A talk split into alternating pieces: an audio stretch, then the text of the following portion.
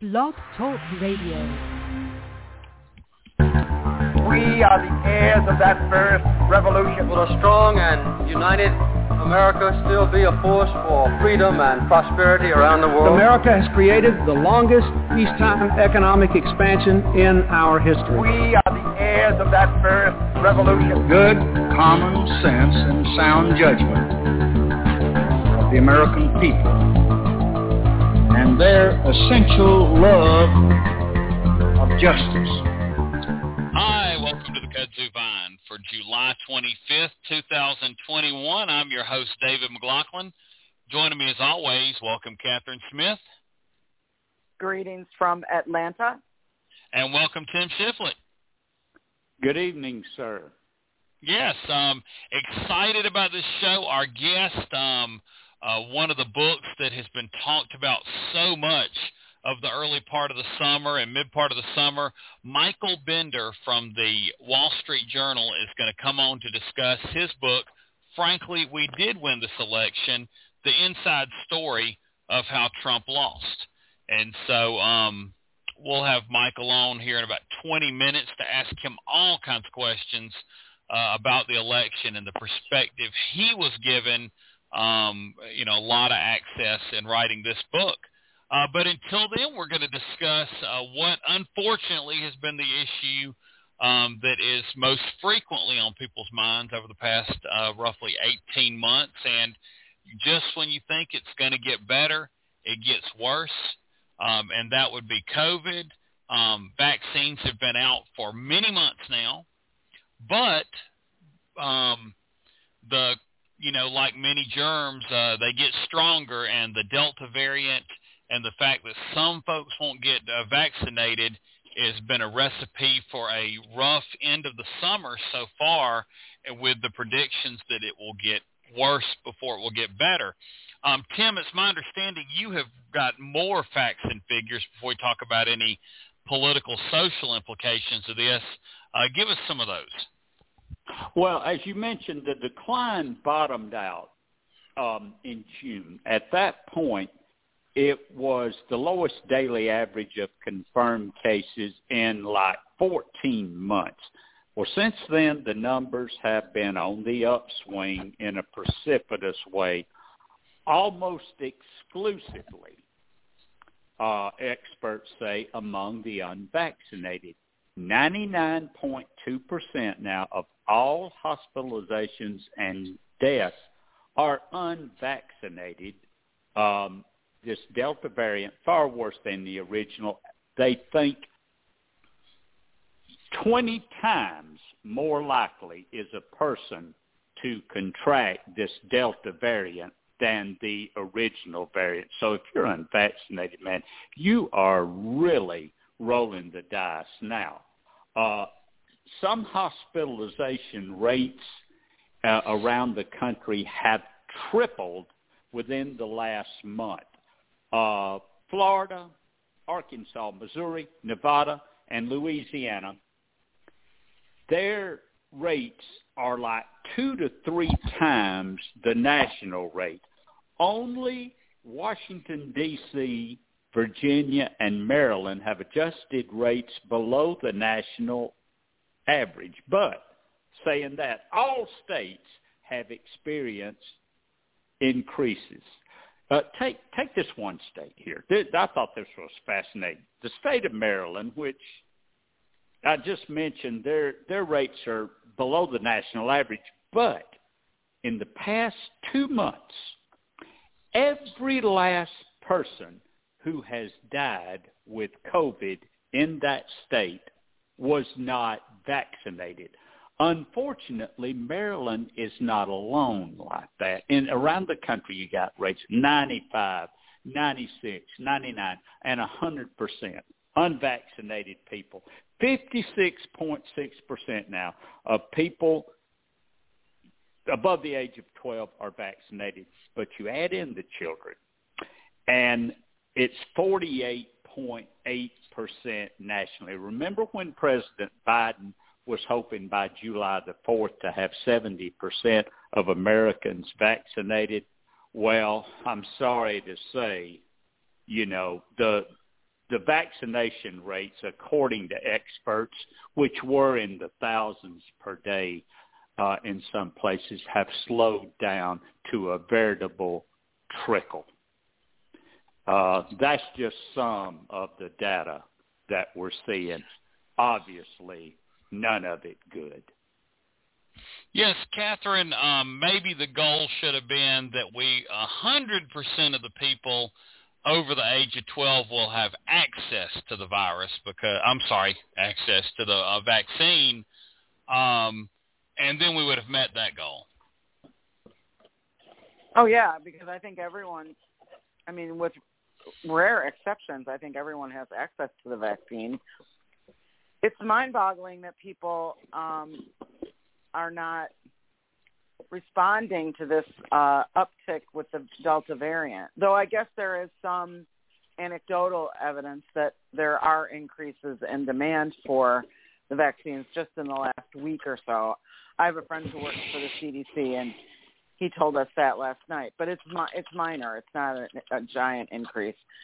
Uh, it's just um, it's it's just hard to imagine, uh, even without, you know, I mean, obviously the three of us are news junkies and we pay a lot of attention, but even if you're not paying that much attention and watching all the news and reading uh, the newspapers or whatever, it seems like it would be pretty obvious that getting the vaccine is the thing to do right now if you want to, you know, protect yourself and your family and the people around you. So it's uh it's puzzling.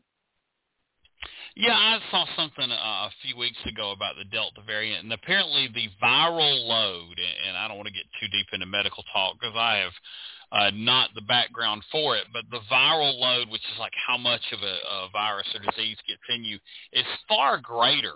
And and I saw even several weeks before that, uh, before the the um, Delta variant uh, emerged, that the viral load was one of those things. Because you know, one person would get it and and they'd you know not suffer too badly, and another person would get it and they would suffer mightily. And, and what was the difference? And someone explained. I believe all this was on Box B O X um, dot com that the viral load was the key thing. And when I heard, well, the viral load is, is greater in the Delta variant, I thought, well, that's not good based on what I'd heard. Um, so that's kind of scary. Now, where this thing is really raging is a lot of um, states that have less vaccination rates, um, you know, Republican-led leadership, and a lot of the Republican uh, governors and what have you um, have kind of changed their tune. And the one that I guess caught our attention the most was Alabama Governor Kay Ivey. Like she pretty much said, I'd blame the unvaccinated for, um, you know, the, the increase in that state because Alabama has the lowest vaccination rate. They don't have the worst consequences yet, but they have the lowest vaccination rate. And things aren't going good in parts of, you know, the Yellowhammer State either. Um, Tim, what did you think uh, of her being so blunt? Well, uh, she she's telling the truth. I mean, there there's no way you can deny what she said being the truth. Now people are going to attack her for it. Oh, blah blah blah blah blah. But look, well, I mentioned Florida. They're getting ten thousand cases a day right now. Ten thousand. It's just exploded. We know who's getting the virus right now, and we know why. This surge is exclusively uh, among the unvaccinated. Who said that? Catherine mentioned them a while ago. The C, a spokesman for the CDC said that just last week. Uh, so my question to these people who are not vaccinated you know, what what are you thinking now? I mean, it's hitting you. There, there, it's not, it's not hitting anyone else. If, say I were to get it, more than likely I would not get sick enough to go to the hospital or, you know, anything worse happened to me.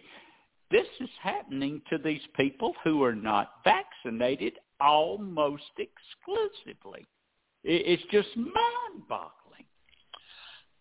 Yeah, um, on Twitter, Jumbo Elliott, he, he shared a video that I, I believe it was on CNN. The person was interviewed, maybe it was CBS um, this morning. This guy in um, Baton Rouge, uh, Louisiana, got interviewed from the hospital where he had tubes in. I think he had been on a ventilator. And they said, if you could go back and get vaccinated, would you? He said, no, I don't trust the government. And so this, whatever is in their mind about how they distrust government and medicine and doctors and dislike Anthony Fauci, that takes precedence over everything. Um, Catherine, uh, getting back to Kay Ivey's statement, now let's just, we're a political show. Um, right now, she doesn't seem to have a serious um, Republican opponent. Now, she does have some people running, but none of them look serious. Do you think that type of statement, knowing who doesn't trust vaccines by and large, um, could she possibly um, get a primary opponent to the right, at least on the issue of um, vaccinations and masks? Oh, I suppose they'll, you know, someone might decide decide about that. I just want to go back to something else. Sure. I have a little bit of, I I have lost my patience with uh, someone like Kay Ivey who, you know, was quick to reopen the state, refuses to have mask mandates, you know, uh, didn't really call the alarm on this uh, on COVID early, along with so many other Republican governors and other Republican leaders, for them to now be like, oh well, it's all the fault of the vaccinated, the unvaccinated. I mean, it's true. Tim's right. She's she's correct, but uh, it's a little bit of backpedaling when you think about, well, maybe if we had, if everyone had taken this more seriously, then maybe people wouldn't be so unwilling to get vaccinated. I mean, I think there's, you know, there's always going to be some people who, you know, don't trust the government or don't want to have a vaccine, but I think these large numbers are, I think, in part because we didn't hear a big out. There were a lot of voices that were not taking it as seriously or um, mandating some the, the precautions that we know work. But as far as Ivey,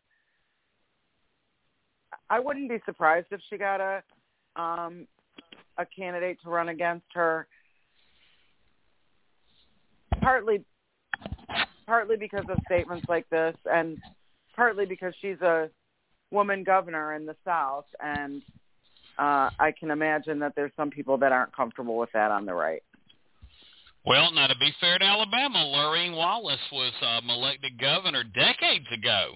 Um, Alabama has a better history yeah. uh, with that kind of thing than a lot of states, including say Georgia and yeah. up until recently, um, Iowa I think had a, a pretty yeah, poor but, track but, record.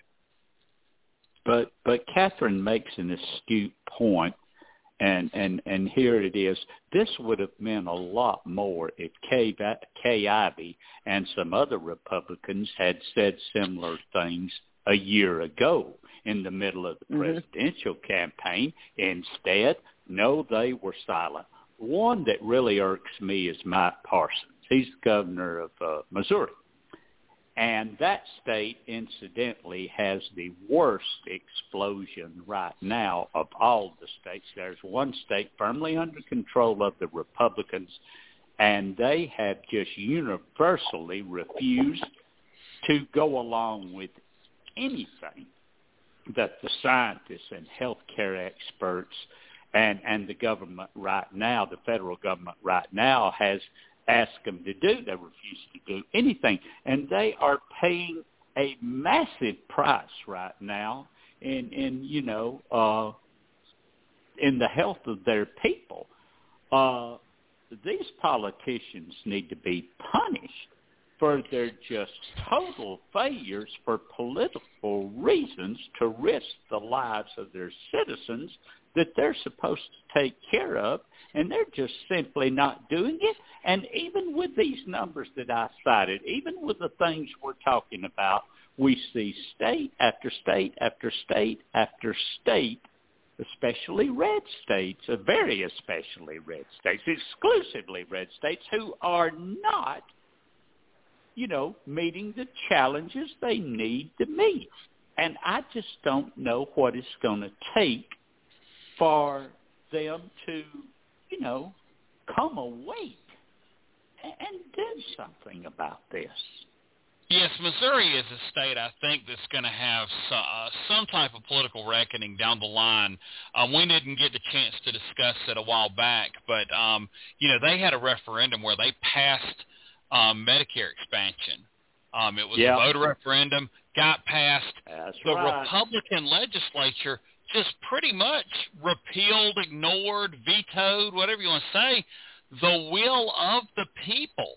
And I think that's going to be um, a real major thing that um, Republicans in Missouri are going to have to get over. Also, their state has two large cities, Kansas City and um, St. Louis, that are probably just not at all on board with a lot of the rest of the state. And that's and it's not to say which one's right or which one's wrong. I mean, they're all one person, one vote, but – it is kind of weird how they have these two population centers that are probably, in some ways, I would say even St. Louis might be to the left of the average person and even the, maybe the Democratic Party, and then the rest of that state is far to the right of, um, I think, the average person and the country, and that's kind of a, a mix of uh, where you really can't, um, you know, get things passed.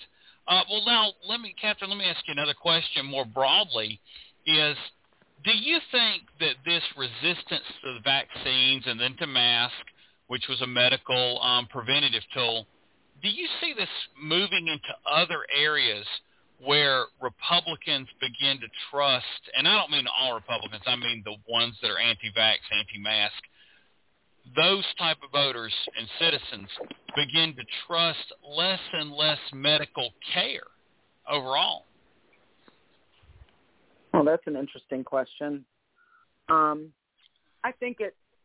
I think that people probably re- trust and respect their individual doctors if they've had a long relationship with their doctors. I think it's the national message around vaccinations and masks that is really um, carrying this uh, anti-vaccination thing. I, I think that, you know, if you go to your doctor regularly and they tell you to, you know, cut down on fat or, you know, exercise more, I think that's more likely to be trusted than the president saying you should be exercising more. That's my general. Just think that it's the national uh, message and the liberal scientists and the liberal you know, journalists that are um, that get their goat. Yes. Um, well, I'll tell you what, if if Joe Biden wants to give me medical advice about how to keep going strong at such a high level into my late 70s, well, I'd take it because he's living it. Uh, Tim, yeah, same well, question. Um, do you think this seeps over into other areas of medicine? Well, you know, I want to remind you how a, a different president and a different administration a year ago treated uh, medicine. Uh, they they were attacking people like uh, Dr. Fauci, making it a political issue, uh, making him a political issue. Uh, they were they were hamstringing the CDC, um, all of that, and you know, it has a cumulative effect, and it will on all medicine for a while, I suppose. Uh, uh, Catherine is right. People do trust their individual doctors, or at least I hope they do. But how can they differentiate between their individual doctor and the rest of medicine? Do they think the rest of medicine is just lined up in another universe or something like that? I really don't get that. Well, um, I'll say this: polls show that you know, they asked people that were unvaccinated, if your doctor told you to get the vaccine, would you get it? Overwhelming majority said no. Um, they don't trust their own doctor on this issue. They don't. Oh my goodness. Well, then who are they going to try? How can they suddenly just say science and medicine are wrong? All all evidence to the contrary. Not not some evidence. All evidence historically to the contrary. Well, Tim, you're right. All evidence, and we by evidence we mean fact-based reality science. Yeah. yeah. But yeah. think about how much disinformation is being spread on Facebook. Um, you know, somebody writes something on Facebook, Uh, and for some uh, people, don't people do not read laterally. They don't fact check, and they just think it's the Yeah. gospel. Case in point. Case in point. You know, President Biden mentioned uh, the little statement about going door to door to to educate people about the vaccine or to ask people to get vaccinated using volunteers and stuff like this. Fox News took that and said, "Okay, folks, the government's going to come to your house and force you to get vaccinated." You should have seen what they were saying on Facebook. Well, I dare the government to come to, and it wasn't a word of it so. Not a word of it was so. They actually thought the government was going to come, drag them out in the street, and stick a needle in them. And, and not a word of it was so. Well, how do you combat that? Yeah. Well, I, I tell you this: forget volunteer. You'd have to give somebody combat pay to go door to door to talk to some of these unvaccinated yeah, but we're people on their talking front local porch. health departments and stuff. you know, we're talking local health departments or community volunteers and stuff like that. And look what a major news net and made it into. And people believed it because that's the news that they watch. Yeah, and and Catherine, speaking of Fox News, um, this past week, um, Sean Hannity, uh, he you know made a statement on one segment of the show saying you need to get vaccinated, very pro vaccination. Now apparently, the um, other sides of the segment before and after were a little more anti-vax in nature, and I think actually Tucker Carlson is more of the um, thought leader on that network now. Um, what do you make of Sean Hannity's kind of change in tune? You know, I I don't know. I mean, it's Yeah, go. Uh, I Catherine, imagine I'm- he might. I'm gonna go ahead and break Hello? in now. We're real excited to uh, welcome onto the Kudzu Vine our guest um, from the Wall Street Journal. Welcome, Michael Bender. Hello, hello. How are you? Yes. Well, Michael, um, we had originally had you on the show to talk about the book, but then uh, you know we saw the book jacket, and it says um, he's one of the tough ones, but has such beautiful hair. So we're just going to go ahead and dedicate the rest of the hour to hair care, if you're okay with that. By the way, that was Donald Trump that made that statement about your hair. Yeah, I. Uh, it really is the uh, kind of uh, center part of our relationship uh, is my hair. Uh, it, you know, he he he complimented every single time uh, I've interviewed him. Every time I've seen him in the White House, and I do. I mean, I I, I take that as a deep compliment from from Donald Trump, and someone who's is, has spent so much time and and uh, uh, you know uh, on his own hair. Uh, how could I, you know, how could I take it any other way? Absolutely. But I will not be giving any. I will not be giving any tips, any any hair care um, uh, strategies. It's like uh, you know that'd be like a magician giving away, you know, his trick. So so please don't even you know try to go down that road. Definitely so. Well, we'll, we'll go ahead and seriously back up and ask the traditional question. Um, I mentioned, you know, your day-to-day job is um, writing for the Wall Street Journal. Tell our listeners um, a little bit about your biography and your work. If you want to start in birth, if you were born with or without hair, feel free, but but kind of fill in the details. Sure. Yeah, I've been uh, I've been a journalist for two dozen years. Uh, worked at newspapers in Ohio, where I'm from, uh, Colorado, uh, Florida for a long time, and uh, been in D.C. Uh, a little little less than uh, ten years, I guess now. Uh, maybe maybe it's shorter than that, seven eight years. Um, and uh, I've covered Trump since he started running uh, in the 2016 election uh, for the Wall Street Journal, uh, and then all four years in the White House and the 2020 campaign, and um, and now it looks like uh, you know, moving forward here too, he's going to be he's going to be a you know major figure in Republican politics, and and I, and, I, and I'll probably keep him as a you know as my beat here moving forward too. Yes, sir. Well, um, so as part of that beat, you were able to write, um, I think what'll go down as one of the most important books covering the 2020 election. Uh, frankly, mm. we did win this election. Uh, the inside story of how Donald Trump lost. Um, did you figure out early on that you could make a book out of this, or, or did you um, uh, kind of did it evolve over the time of coverage? Yeah. So I had always kind of thought about uh, over my career in, in newspapers different ideas about um, you know writing a book, um, and I you know I've had a front row seat for for President Trump, and uh, kind of felt like if I didn't try now, um, you know I was never you know there was, I couldn't really let the opportunity pass by here. Just I mean everything I I'd been a part of and seen, and um, you know a real a real you know front row seat to history here. Uh, so I went into I went into 2020 um, knowing I was going to write a, a campaign book, but what happened is 2020 just turned out to be um, not really much about a campaign at all, right? I mean, any, any election, any presidential year, um, the U.S. presidential race is the biggest story in the world, right? And the way 2020 unfolded, uh, I mean, we really didn't even talk about the race until those last couple few months. Um, so it turned out to be a much different uh, undertaking than than I had anticipated. Yes. Well, now let's get into some of the stories um, that, that have come out of the book.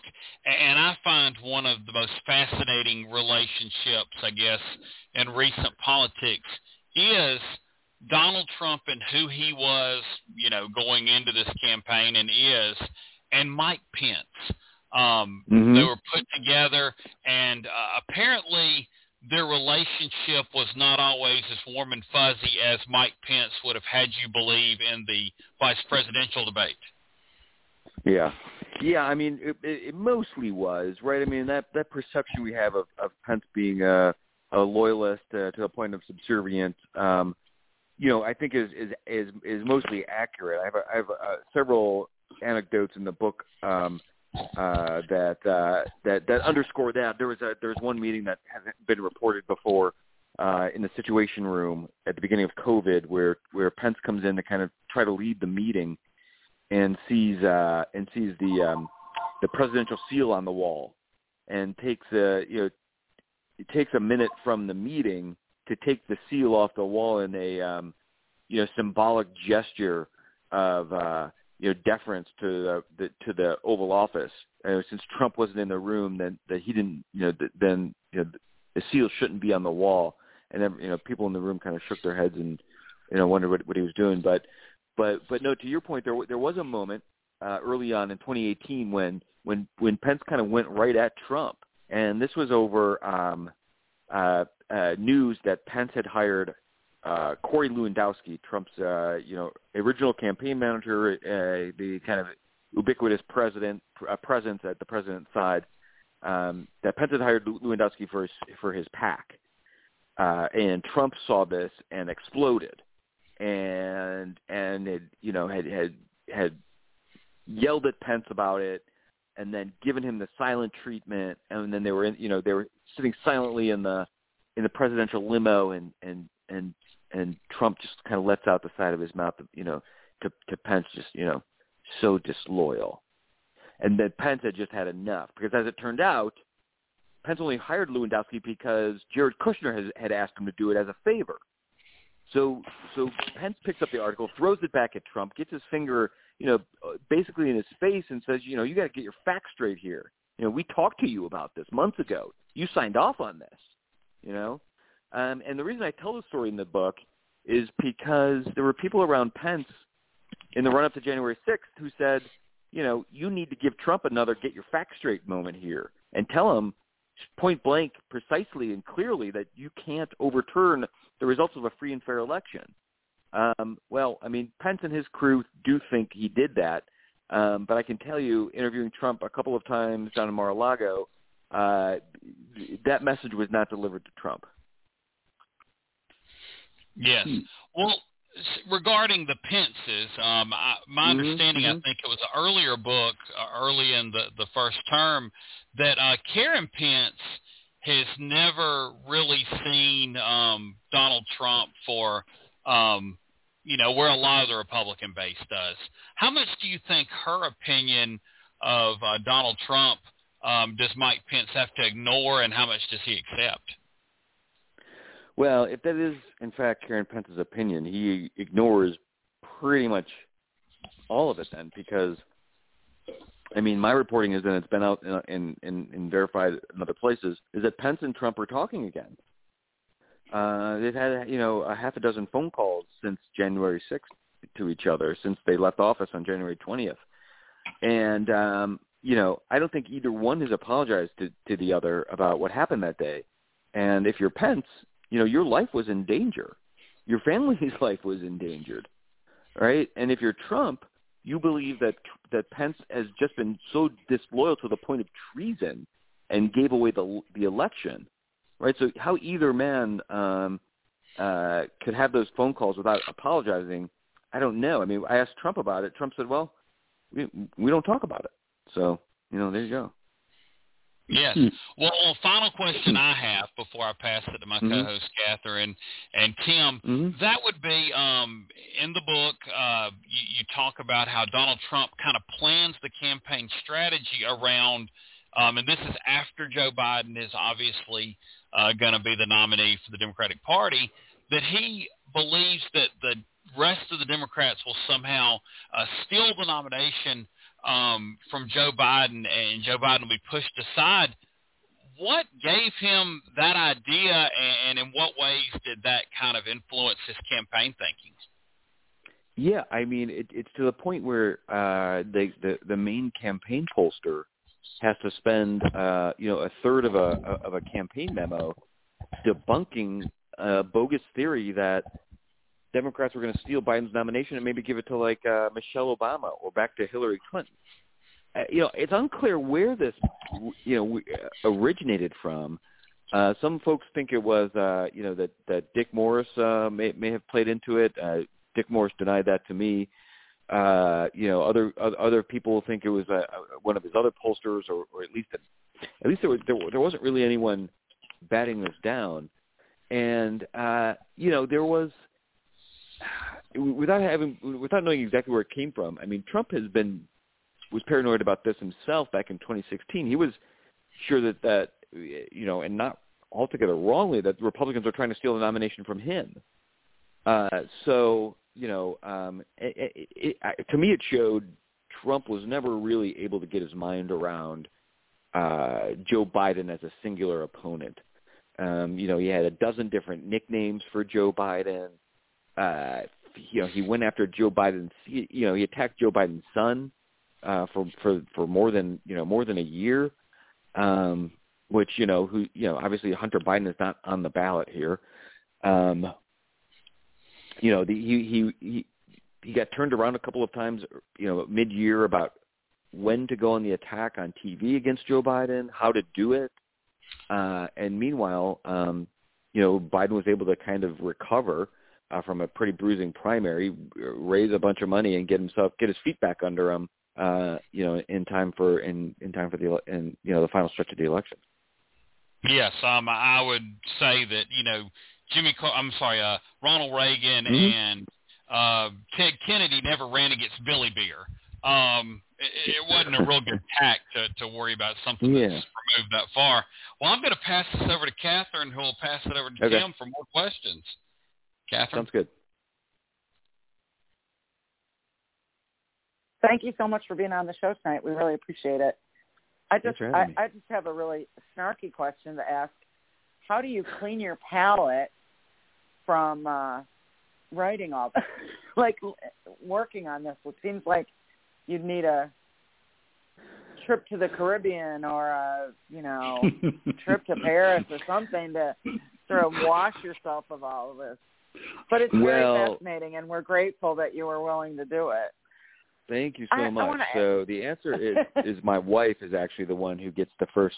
You know, she's uh, uh, uh out to um uh, Mexico with, uh, with with some girlfriends, and uh, it, it was um, it was it, it was a it was hard to do this book, particularly during a pandemic, and um, right when everybody's routines were upturned and everyone's stress levels were higher, and here I come saying, "Oh, uh, I'm going to try to write a book during this," and right, like I had to ask the people I love the most, my my my my wife and and my my mother and my sisters to you know to add to their burden to give me some space to to write this. And and you know i'm i'm very very lucky that i have uh people who are able and willing to to do that for me. So um i, I definitely count my blessings every day for that but maybe uh you know well, maybe ho- hopefully the covid next wave wave holds off and maybe then i uh, you know i can uh you know get a vacation here at some point too the caribbean sounds nice if you have okay, any if I, you I have any so. um, I, tips, I think you've earned it. Yeah. Thanks. I want to ask you about uh, a couple things. 1st Mhm. of all, what's with uh, uh, former President Trump and his like distrust of voting machines? Like, where did that all come from? You know, I I mean, he'd been. I think my, my interpretation of that is that he'd been promis- promising us for years that this is what he was going to do, right? I mean, uh, the only way he was ever going to lose an election was by fraud. I mean, even back what it was it, earlier in the 2000s when when The Apprentice lost uh, an Emmy, he claimed voter fraud, right? I mean, so this is is, is exactly where he was going all along with this and told us as much, right? Uh, uh, during 2020, and then when it happened, I think partly it was just a matter of kind of finding a, a you know finding a target um, afterward, and you know there were you know Rudy Giuliani, Sidney Powell were able to get their foot into the Oval Office after uh, in, in you know in November, um, and told him exactly what he wanted to hear. I mean, I did ask him if you remember uh, not too long ago, Sidney Powell. She's getting sued by Dominion voting machines now, right? I mean, she's for a lot of money, uh, like a lot of uh, you know um, uh, media personalities who have been who are who are pushing this hoax. And um, Sidney Powell's defense in court was that her theories, her accusations were so outlandish that no, you know, uh, sort of right-thinking person could possibly have taken her seriously. Well, um, that came out in court b- between my two interviews with, with, with Trump, and I asked him about that in my last interview. And um, you know, he kind of went through all of the emotions. At first, he said he couldn't believe she said that and how stupid it was, and then he didn't he he, did, he didn't think that she actually did, that it couldn't have been her, um, that it must have been some sort of like legal boilerplate, uh, and then kind of ended the little rant by telling uh, telling me that that that she never formally represented him, um, you know, distancing himself from her. So uh, yeah, it was it was uh, it was something to see, um, you know, see it a- across from me. Oh boy. And my other one, these are both really Mhm. kind of the outrageous things that popped out at me when, you know, reviewing your Hitler really did some good things. Yeah, How did he how something, how did he how did he like did he uh go any further than that? Like what were those good things that he felt like he did? Did he say Well, I mean, so I've been asked this before, and it's in the book, but I it, it's like a dicey question because then I'm sort of in the position of like explaining how Hitler did some good things, right? I mean, long long story short is like it, Oh, right. Trump's thing was like the economy that Hitler was good for the economy, which like doesn't matter, and which is also what, what John Kelly, his chief of staff at the time, told him, right? Like he there's he did not do any good things. Like you cannot say that, and and like don't say it again. He was Kelly was out of his mind that that that that, that you know anyone, let alone the president of the United States, would would would try to debate that there were some good things that Hitler did, right? Um, and this was a conversation that happened in 2018. Um, and, and, and this is what I do in the book. The book basically goes from impeachment to impeachment, the first impeachment to the second impeachment. So um, that, that that year or so between. But I've covered the guy for so long here that I, I do try to inject my experiences and more context into into some of these moments. And and this one is is kind of a through line uh, through his administration was that there had long been people who around Trump who were worried he was giving that kind of wink and nod to you know the white supremacist extremist type of uh, uh, corners of, of of the conservative base for his own political benefit, um, and it's a you know it, it's an occurrence that happens several times. I mean, it comes up during Charlottesville. Um, oh yeah, you know the racial I mean, violence there, and then at the end of the administration, when in the final you know weeks when Trump is bringing in uh, what Mike who Mike Pompeo, Secretary of State, refers to as the crazies. Um, you know, Mark Milley, the Joint Chiefs of Staff chairman, thinks that is worried that some of these folks may have ties to neo-Nazism. Um, so you know, it, it, it's a concern that that was what was striking to me about reporting of this book is we, we, you know, I didn't want to write another book about like Trump chaos. You know, I mean, it, it, it's an, it's an inherent part of his administration, his campaign, and his managing style. But we all know that story, right? I mean, what, what struck me about this book was was how dangerous some of the people closest to Trump thought he'd become in those final days when you know he'd become so des- desperate to hold on to power. I mean, he was telling his administration that he wanted to shoot Americans, right? I mean, the people who were protesting George Floyd's death and you know uh, civil rights abuses, he was telling them that he wanted those people shot in the leg, shot in the foot, their their skulls cracked, uh, you know, and not a one-off. This was, uh, you know, multiple times from the inside the Oval Office. Um, you know, it was just a, it was, it was you know, pretty shocking, even even to me as someone who covered yeah. This administration done on a daily basis. Yeah, there there was a lot of shocking things, and as we reflect and read things like your like your books and start when I start thinking about all the things that happened, it's mm-hmm. it's really um, shocking and uh, I mean we I think some of us probably feel like we really made it out in better shape than we probably could have had we mm. you know I mean so well, yeah, I think I'm there were some people so at the, grateful in, for in, your, you know in the administration who felt that who felt that same way. Hmm. I'm going to pass it on to Tim. Thank you so much for being on the show tonight. Sure. Yeah, yeah. Thanks Go ahead, Tim. Thank you. Yeah, thank you, Mr. Bender, for being with us tonight. Now, I was watching late on November the 3rd when, when Donald Trump had his gathering in the White House and he stood mm. up, and I distinctly remembering him uttering what you um, have as the title to your book. Frankly, Yeah. we did win this election. Why did you choose that particular statement from Donald Trump as the title of the book? Yeah. So it, it, I, I sort of do think it's a. Uh, I, I do think of the title as as the whole thing. The, frankly, we did win the election. The inside story of how Mhm. Trump lost, right? And I and I Mhm. chose this because uh, it, time and time again, um, what we see with Donald Trump is him imposing his own reality uh, on Mhm. on a situation, whether it's uh, COVID, whether it's the, the the protests, whether it's the election results, right? And um, uh, and he and he been successful with that to a degree for much of his life. And Mm-hmm. you know, here was this was the moment where, uh, again, you, as you say, it's election night. It's after two thirty in the morning. Uh, I report in the book a, a whole scene about you know the the election night and aides. We're trying to get him out to uh, address the country. Uh, he didn't want to go. Uh, Rudy Giuliani's telling him and his team to just say they won, uh, and uh, and then Trump out of nowhere utters this, you know, utters this phrase, which is ad lib, not in the script, um, and uh, it, it was more. I mean, it wasn't. We didn't know any who who either side had not won at that point, Mm-hmm. um, and you know, it was just a such a striking moment. And I do remember, I, I remember watching it as well and thinking, you know, I mean, I was, you know, are, you know, thinking a lot about the book at that point and thinking that that would be that would be a good title as a way to underscore uh, the sort the, the sort of disconnect between you know Trump's reality and, and the facts on the ground a lot of times. Mm-hmm. And in your interviews with Donald Trump, Mm-hmm. it, I know what he has said publicly and how he has acted throughout his political and and business career.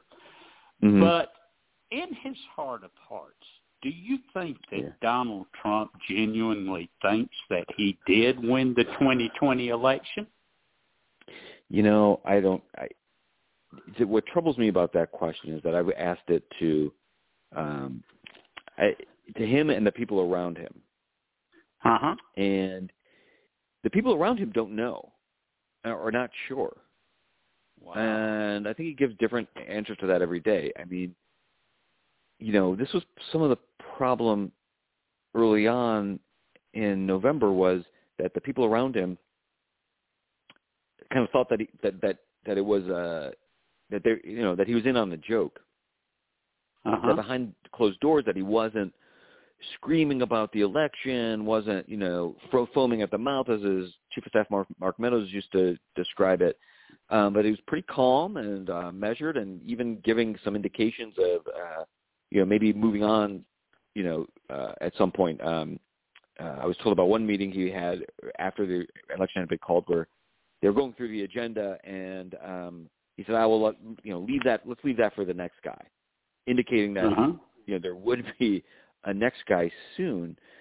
But again, the the way we sort of started this interview, I mean, he'd been telling us all along that this is what he was going to do. That there, and he had never given any indication um, that he was going to move off of that. And you know, when Mike Pence and Ronna McDaniel, the chairwoman of the Republican Party, and you know, even Mark Milley decided to give him a, give him the space he needs. All that does is Mhm. create an opening for Giuliani and Sidney Powell to get their foot in the door and tell him exactly what he wanted to hear. Hmm. Um, now, now you talked about um, you, you, the um, campaign um, changing managers midway Mhm, through the mhm. election. I i is it your feeling that in your following of the election of 2020 that the reelection campaign staff in the home stretch just was not up to the challenge of winning this thing? Yeah. Yes. I mean, it's it, and I go behind the scenes here pretty deeply on on the campaign. Um, Uh-huh. I do think you know there, there's plenty of Trump books out there, right? I mean, there's there's 40 years of Trump Mhm. books that have been written. There's more coming this year. This is the only one that's going to bring readers inside the room in the White House, uh, under the hood of the campaign with exclusive memos and text and and never before reported scenes. And then I also spend, the, which I think is very unique here, uh, two years with some of Trump's most loyal supporters who go to 30, 40, 50 rallies and and and Mhm. you know and tell their story about who these folks are and why they go back time and time again. When it comes to the campaign, um, you know, no, he was not well served. Uh, there was infighting from day one. Uh, there was a, you know, the, the first campaign manager was, uh, it was, was from, uh, kind of the advertising world, um, a sort of pop, pop market, uh, pop culture marketing type advertiser and built a campaign that was effectively a PR advertising machine. Right. Um, Mhm. which is you know which is fine for I mean for especially for a candidate like Trump. I mean Trump sees uh, branding as creating its own kind of political energy, and you know in 2016 he was onto something with that, for, especially for his own uh, political brand.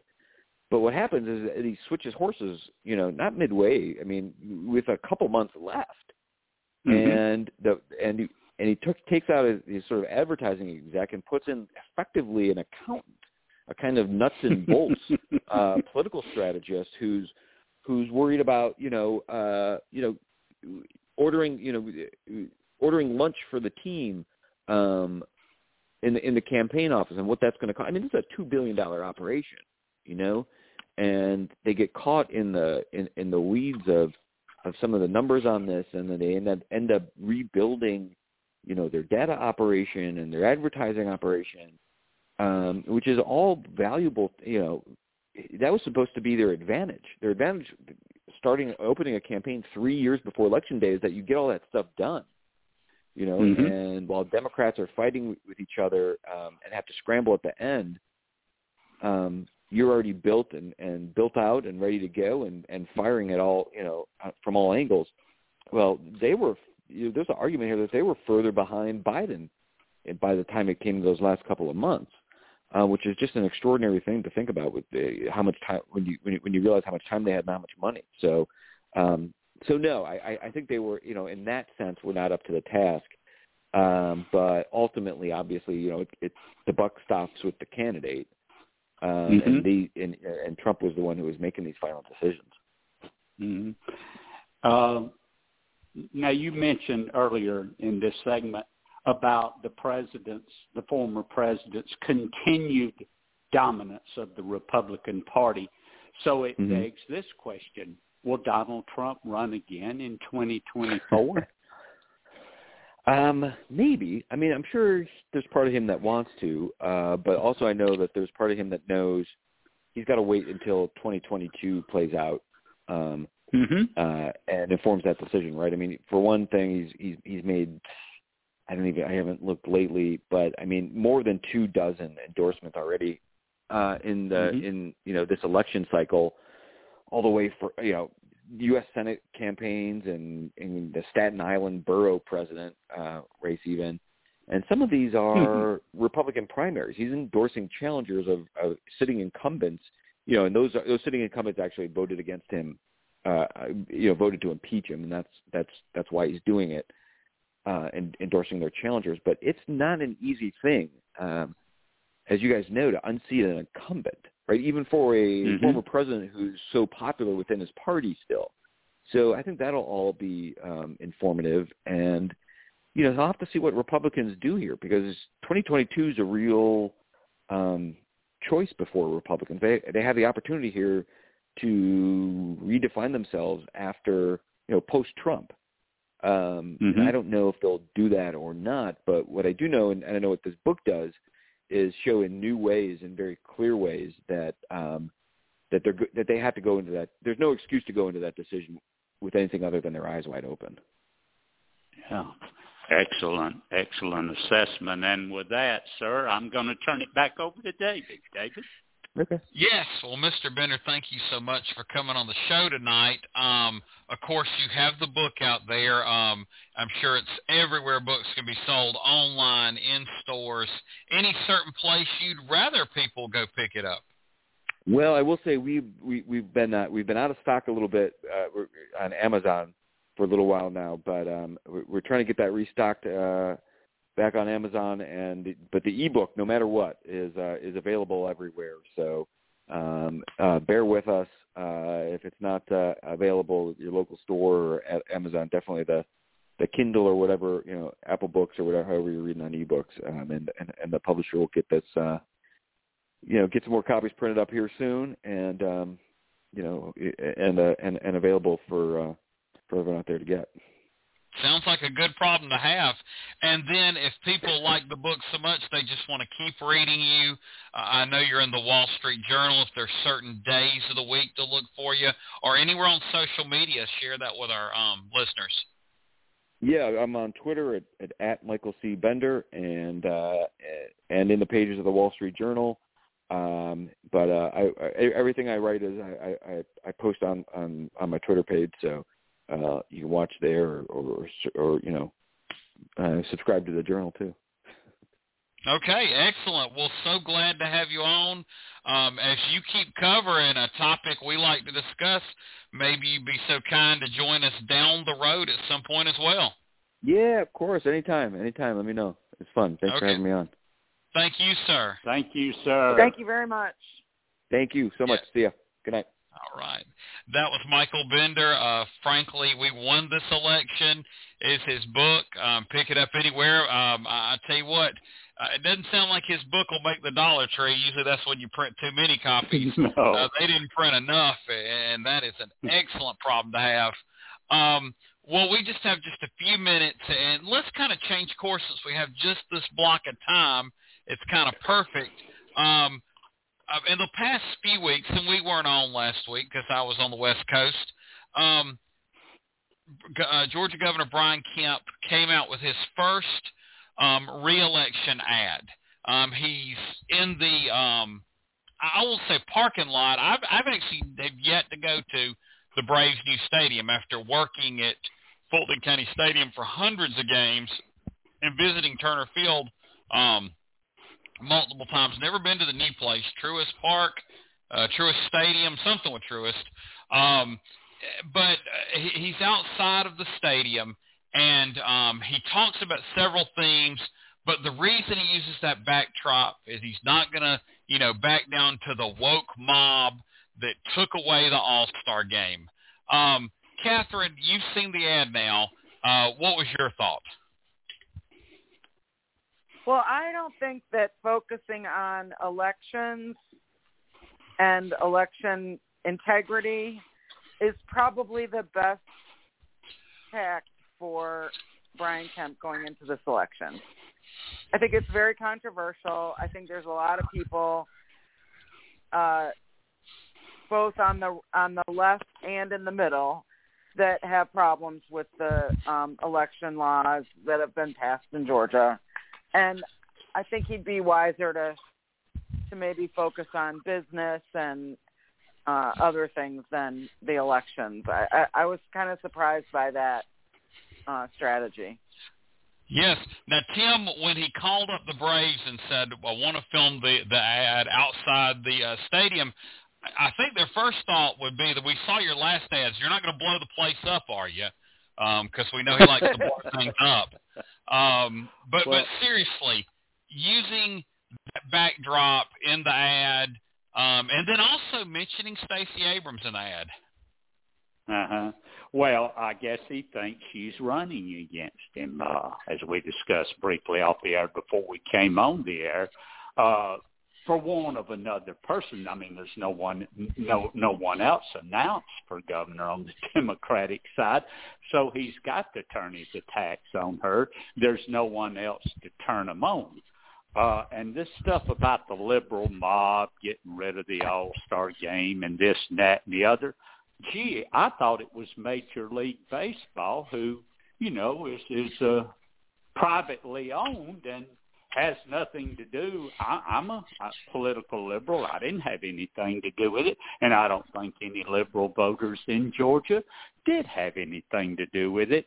And this, uh, Catherine's right. This stuff about free and fair elections, uh, I think he's between a rock and a hard place, just between me and y'all on this, because uh, for one thing, he's just going to anger voters on the left and and moderate voters who don't want to hear nonsense like that. And number two, uh, Trump has already made his pronouncement uh, about what he thinks about the governor and several other statewide elected Republican officials, and and I don't think Trump's going to be going to bat for the governor on that either. He's trying to walk a little fine line and get himself back ingratiated with Trump voters. And what do you think, David? Is that even going to work? I, I don't know if it will, and I'll tell you, he doesn't mention Vernon Jones in the ad. Not sure where he would, uh-huh. but Vernon Jones has put his uh, yard signs up, and pretty much every exit um, on the interstate, uh, 285, yeah. 75 that you exit off of. Um, so he he's got some money. Um, so I, it seems like that Brian Kemp may at some point have to give some cursory attention to that before he can await uh, a Democratic race or a Democratic opponent that he doesn't even have yet. Um, well, and I do think it's interesting he mentioned Stacey Abrams, which I guess if you said, do you want Stacey Abrams of the field to be the nominee, you would take her because if she runs, she's an overwhelming favorite to win the Democratic nomination. Um, but but him mentioning her kind of tipped his hand. Usually the intro ad would be positive. This is what I've done for Georgia. In my four years, I've done X, Y, Z. Maybe he's not too proud of his record. Then the question is, the question is, the question is, by going negative in his first ad with an attack ad, has he seen something in his polling data that troubles him? Uh, to yeah, the point that he thinks he might not even get the Republican nomination, or what's up there? And it may be, and that's what Republican politics are. We talked about the candidates two weeks ago that in um, uh, Alabama that was sending the rocket up, and the one in North Carolina with the monster truck. You know, you got to own the libs, and you got to have grievance politics. And if you went and said, you know, I passed a bill in which we're going to take care of the needs of foster children and pay for their college education. Um, I passed, um, you know, where every middle and high school in Georgia is going to have a computer science teacher so we can expand computer science jobs. I passed a pay raise for teachers. It was a meager one, but it was one. He, you know, could run on those things. There's probably other things that other folks probably like that I'm not as popular with. I just mentioned three things that I've seen that he's done that seem like they would be broadly popular, but he didn't talk about any of that. He talked about this Mm-hmm. all-star game and voting and everything else um, which is very interesting to me. Um, we're going to see how more of his, you know, ads play out, and of course, as other, you know, candidates get in the race, more things about their race. But I, but I do think that was a, a strange way to start. Now we've talked about this before, and I do want to get to this before we call it a night. The Braves, I guess, had to give him permission to film there. And then there may have been some public funding there, so maybe they kind of had to but the Braves seem to have chosen sides more than uh, a lot of other sports teams do in this state. And certainly if they choose, they almost choose the other side. Um, and, and baseball Well- does have a problem where they don't have as many fans of color. They don't have as many younger fans. Are the Braves kind of boxing themselves in, tying themselves to Brian Kemp like this? Because they hosted a fundraiser for him Well, uh, here- back in here's the 2016 or 2018.